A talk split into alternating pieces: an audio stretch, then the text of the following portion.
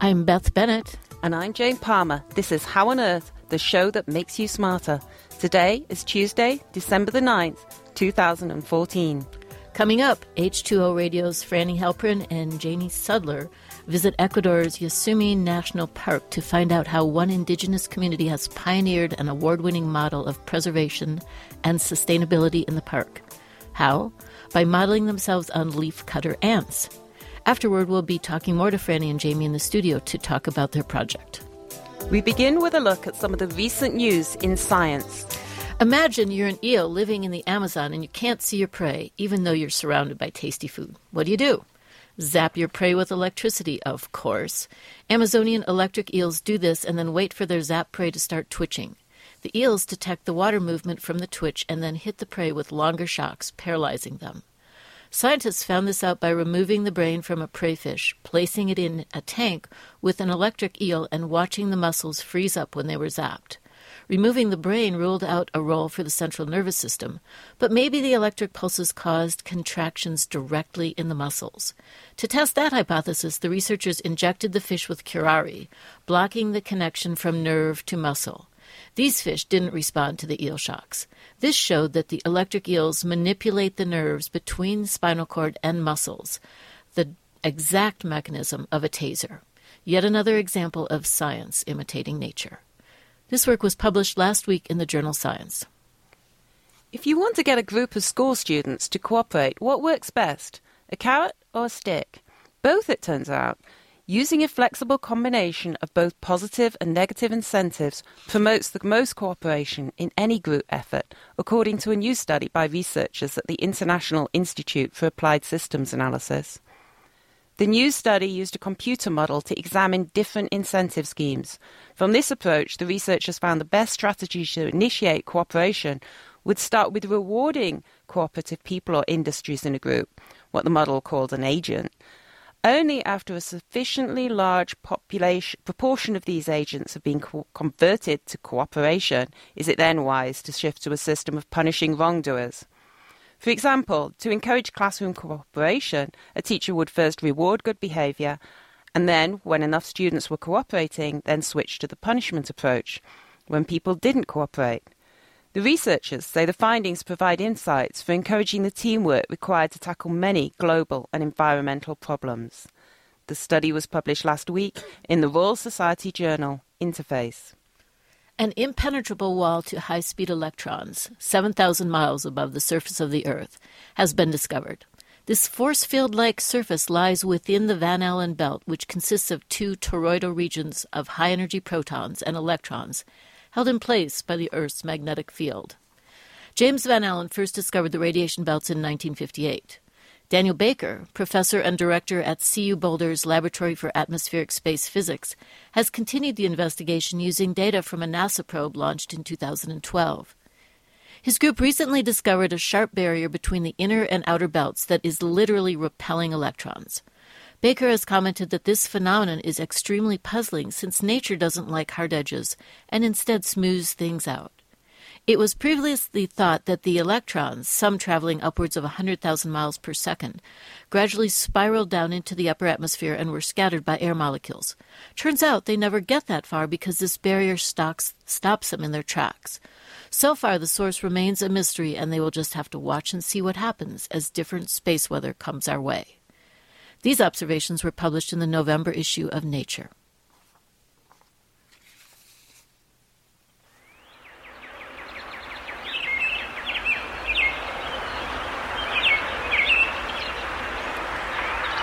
You're tuned to How on Earth, the KGNU Science Show. I'm Jane Palmer. The Yasuni National Park in Ecuador, one of the most biodiverse regions on Earth, is currently at risk from oil development. But some of the park's inhabitants are trying to forge a more sustainable and less destructive path out of poverty. These indigenous Kichwa people, who have already been caretakers of the rainforest for hundreds of years, have developed ecotourism in the region, providing all the jobs, schools, and healthcare that they need. To find out more, H2O Radio's Frani Halperin and Jamie Sudler visited the region earlier this year, and coming up we'll be hearing an account of their travels. But stay tuned because we have Frani and Jamie in the studio to talk more about the projects, the project, the threats to the Yasuni National Park and attempts to preserve it from all development. But for now, let's go to the rainforest.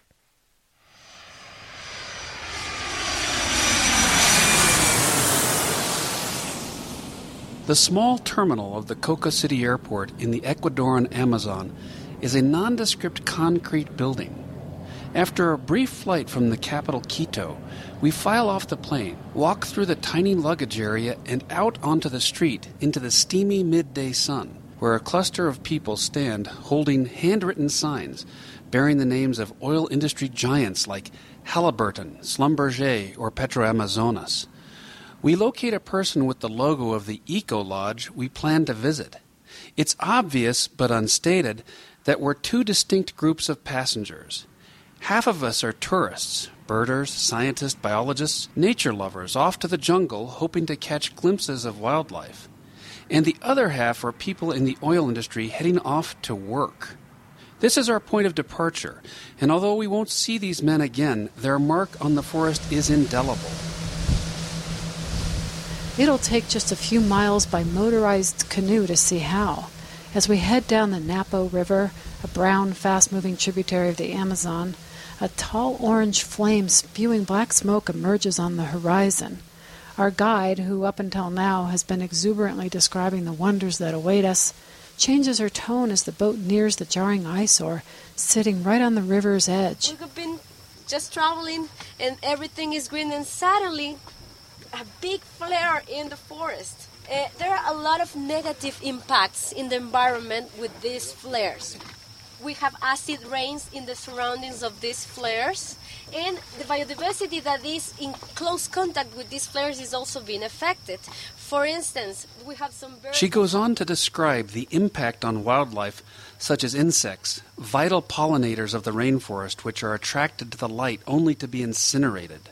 We knew before we came to Ecuador about the increasing threat of oil extraction in the Amazon, but we didn't think our first rainforest sighting, so to speak, would be not of a rare endangered animal, but of an invasive species of a different sort the drilling rig. Ecuador is, a, is an oil country. Okay, so the 60% of our budget is represented by the oil we stop here because uh, we want to show you this because this is also part of our reality.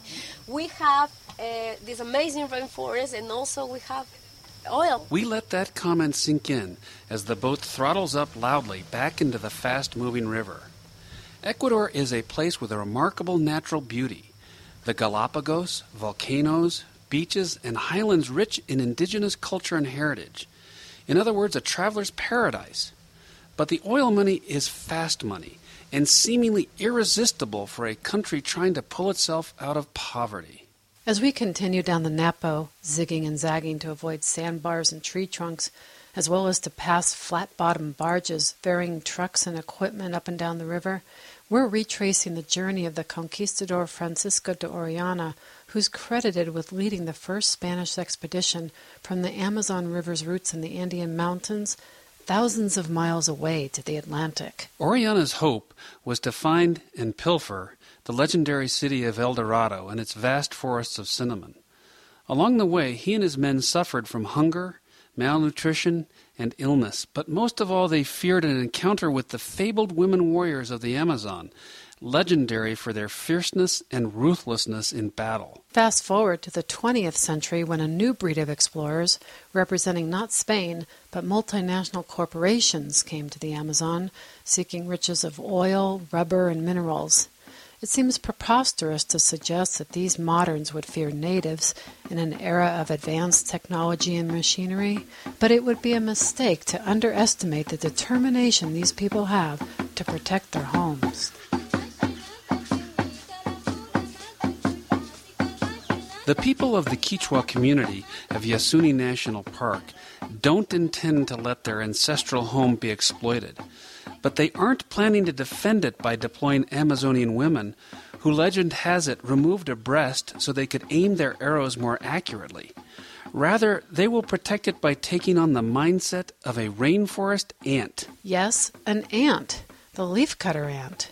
An industrious creature whose most remarkable characteristic is its single mindedness of purpose and ability to work in unison toward a common goal. The community named themselves after the insect to reflect the tenacity it took to take on the endeavor of starting an eco lodge in the rainforest. It wasn't easy, and there were many bumps in the road to discourage them. It required having the larger goal in mind to commit to conservation over logging or mining in a region of subsistence living and poor access to education and health care. The community persevered, working together to become an award winning example of sustainable and ecologically sound tourism. It's an economic success story, to be sure, and a way of educating outsiders about ongoing threats to this jungle, an ecosystem that many consider to be the most pristine in the world, with staggering statistics of biodiversity. Just in one hectare of the Yasuni National Park, you can find around 800 species of uh, trees, native trees and bushes. That is more than you can find in the United States and Canada together. Uh, you can find 200 species of mammals. Uh, we have around uh, 200 uh, species of uh, reptiles, 130 species of uh, amphibians, and in just one hectare, 100,000 species of insects. But there's another, perhaps more important benefit of running an ecotourism lodge. It allows the Kichwa, as well as other groups in the Amazon, to preserve their way of life and their roles as rainforest caretakers for hundreds of years. Teaching visitors about the Amazon isn't just about protecting plants and animals, it's about protecting them, the people who hold the jungle's secrets. Secrets that could be the next cure for cancer, a treatment for Alzheimer's, a serum for anti aging Yes, the elusive fountain of youth that other conquistadors were seeking. Maybe not a worthless quest after all? Paddling by small canoe up a stream in the jungle, the water is black and still. Trees and vines hang from the canopy to prevent much light from reaching us on the forest floor. We hear the buzz of cicadas, occasional snapping of branches as squirrel monkeys traverse from tree to tree, and the chatter of parakeets high overhead. This cacophony of sounds makes it easy to forget, at least temporarily, the flares on the river and the threats they represent. But the threats are real. Unfortunately, the Yasuni National Park, a United Nations recognized World Biosphere Reserve, sits atop billions of dollars worth of oil. Right now, oil development is prohibited there, but pockets of the park are already being drilled, and a huge block, a concession called the Block ITT, could be opened as early as 2016. That's because in 2007, President Rafael Correa called upon the international community to help, quote, save Block ITT in Yasuni, asking for half the oil's estimated value in order to keep it in the ground. When donors fell short, he called the campaign a failure and authorized drilling. What's more, in a complete reversal, Correa declared drilling as the very thing that would make life better for the people of the Amazon. The government is trying to promote the oil extraction here. With the benefits of the oil, he's going to bring uh, water, safe water, electricity to the towns that are located here in the in, in this area. But of course, when it comes to oil extraction or any type of extractive activity, uh, then the reality is that you have oil spills and then it comes to pollution which is worse because they can bring water but then at, at the end accidents will occur and we will have oil spills and then the, the water is going to be polluted by these oil spills and then the water will drip to their farms and then they will start to get sick. Despite the government's adamant declaration that extraction will be limited and done safely with the best technology available, a spill, any spill here, has vast consequences. Why?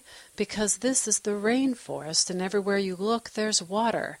The jungle is a web of creeks, swamps, and streams that mean the proverbial pebble dropped in one pond can have a ripple effect hundreds of miles away. For example, just last year a pipeline break spilled 400,000 gallons into the Coca River, leaving Coca's 65,000 residents without drinking water. The oil then floated downriver all the way to Peru, and to date, the water in the river is unsafe to drink. Still, not all communities see it how these Kichwa do. The choice to give in to the oil companies is powerful and divides villages. For some, the allure of outside goods, of money, trucks, schools, and fresh drinking water becomes hard to resist until down the line they find that they've traded pristine hunting grounds for poisoned rivers and empty promises.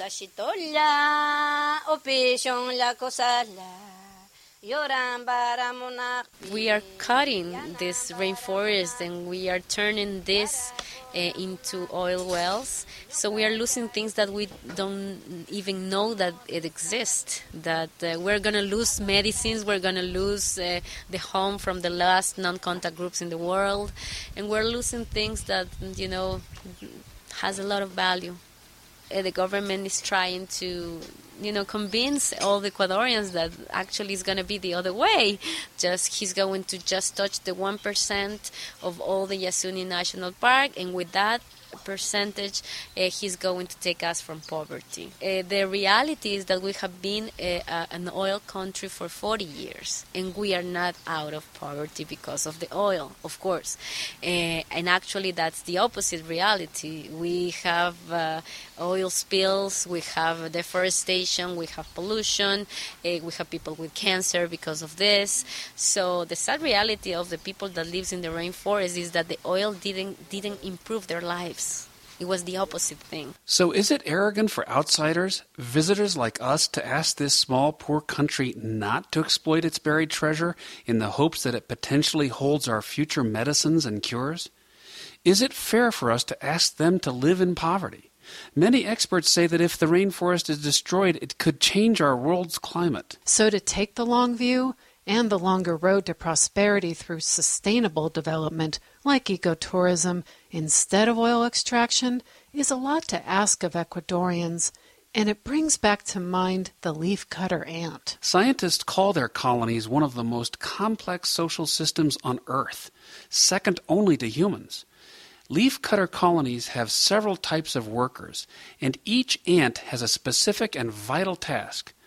But each individual ant can't see its purpose in the chain, nor its role as a cog in the machine that keeps the entire colony alive. But instinct tells it to carry on and play its part. So, what do our instincts tell us? For those of us visiting the Amazon this trip, we're motivated to do our part in protecting this forest, to take actions, no matter how small and how unsure we are that they'll make a difference. That's what you learn by being in this place and meeting the people who live here and know it best. Follow your gut and think like an ant. Reporting from Quito, Ecuador, I'm Frani Halperin. And I'm Jamie Sudler. And you're listening to H2O Radio. That was H2O Radio's Frani Halperin and Jamie Sudler reporting from Ecuador's Yasuni National Park. Now we have Frani and Jamie with, with us in the studio to tell us more about the project. Hello, Frani and Jamie. Hi there, Jane. Uh, good morning. So, why the concern with the Yasuni National Park? I mean, what drew you to be especially interested in this story? Because there are plenty of other places in the world where there's oil drilling. Well, first of all, this is a great time to talk about Yasuni as people gather for the climate summit in Lima.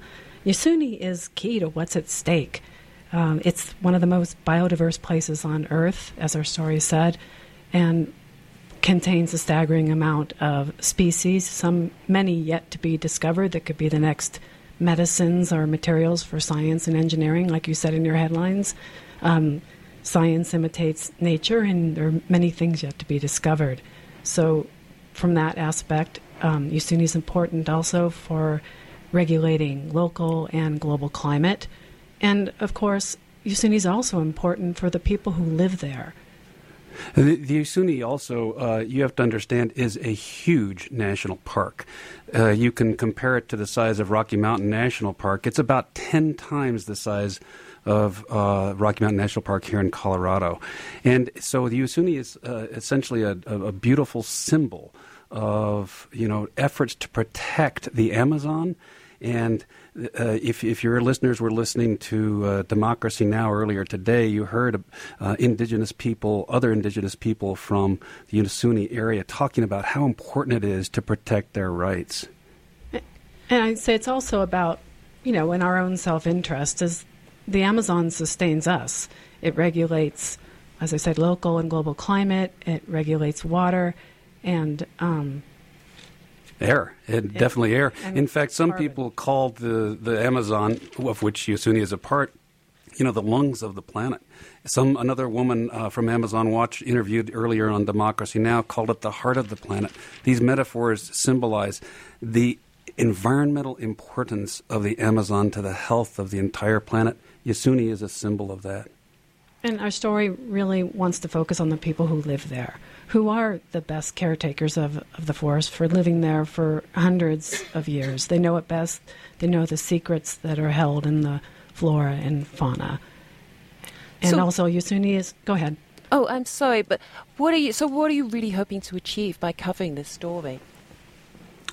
I think the most important thing we want to achieve is to bring more awareness to the Yasuni and the Ecuadorian struggle to limit oil and gas development in this particular area, but also to recognize that that limitation comes with a price to some people there who want oil and gas exploration because of the money that is uh, it would flow in. Um, so our, our purpose is to increase awareness, but also you have to understand that there are efforts underway in Ecuador to soften or to, to, to dampen voices about this issue. Um, we we did not name, as you may have heard or recognized, the the guide who was talking about the effects of oil in the Amazon, and we did that for a purpose, and that was it, it, it, it she may be in danger from the government uh, because of speaking out. And so we, as you know, as Americans going down there and coming back up here, we're not in any danger from the government. But there are efforts to uh, to squelch public dissent and public information in Ecuador about what's going on. And the Right. Yasunidos, an active uh, group of social and environmental activists who tried to get to the COP20, were detained several times um, because the government didn't want them to tell the world about what's happening with Yasuni and the potential to develop oil there. So that's a that's very different to the situation here in Colorado. But are there any similarities?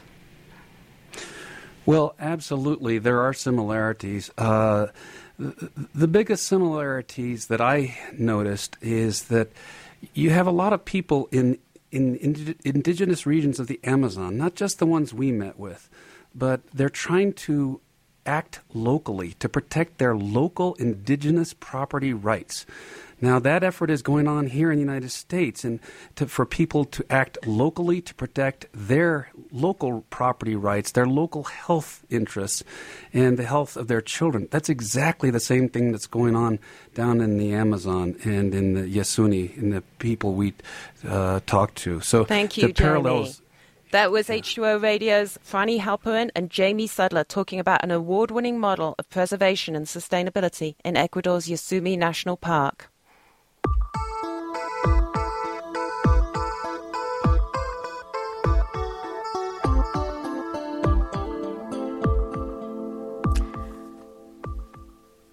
That's all for this edition of How on Earth. This week's show was produced by Jane Palmer. Executive producers are Jane Palmer and Kendra Krueger. Additional contributions by Beth Bennett. Our theme music was written and produced by Josh Cutler. Additional audio from Nature Sounds at Creative Commons. Visit our website at howonearthradio.org to find past episodes, extended interviews, and you can subscribe to our podcast through iTunes. And follow us on Facebook and Twitter. Questions or comments?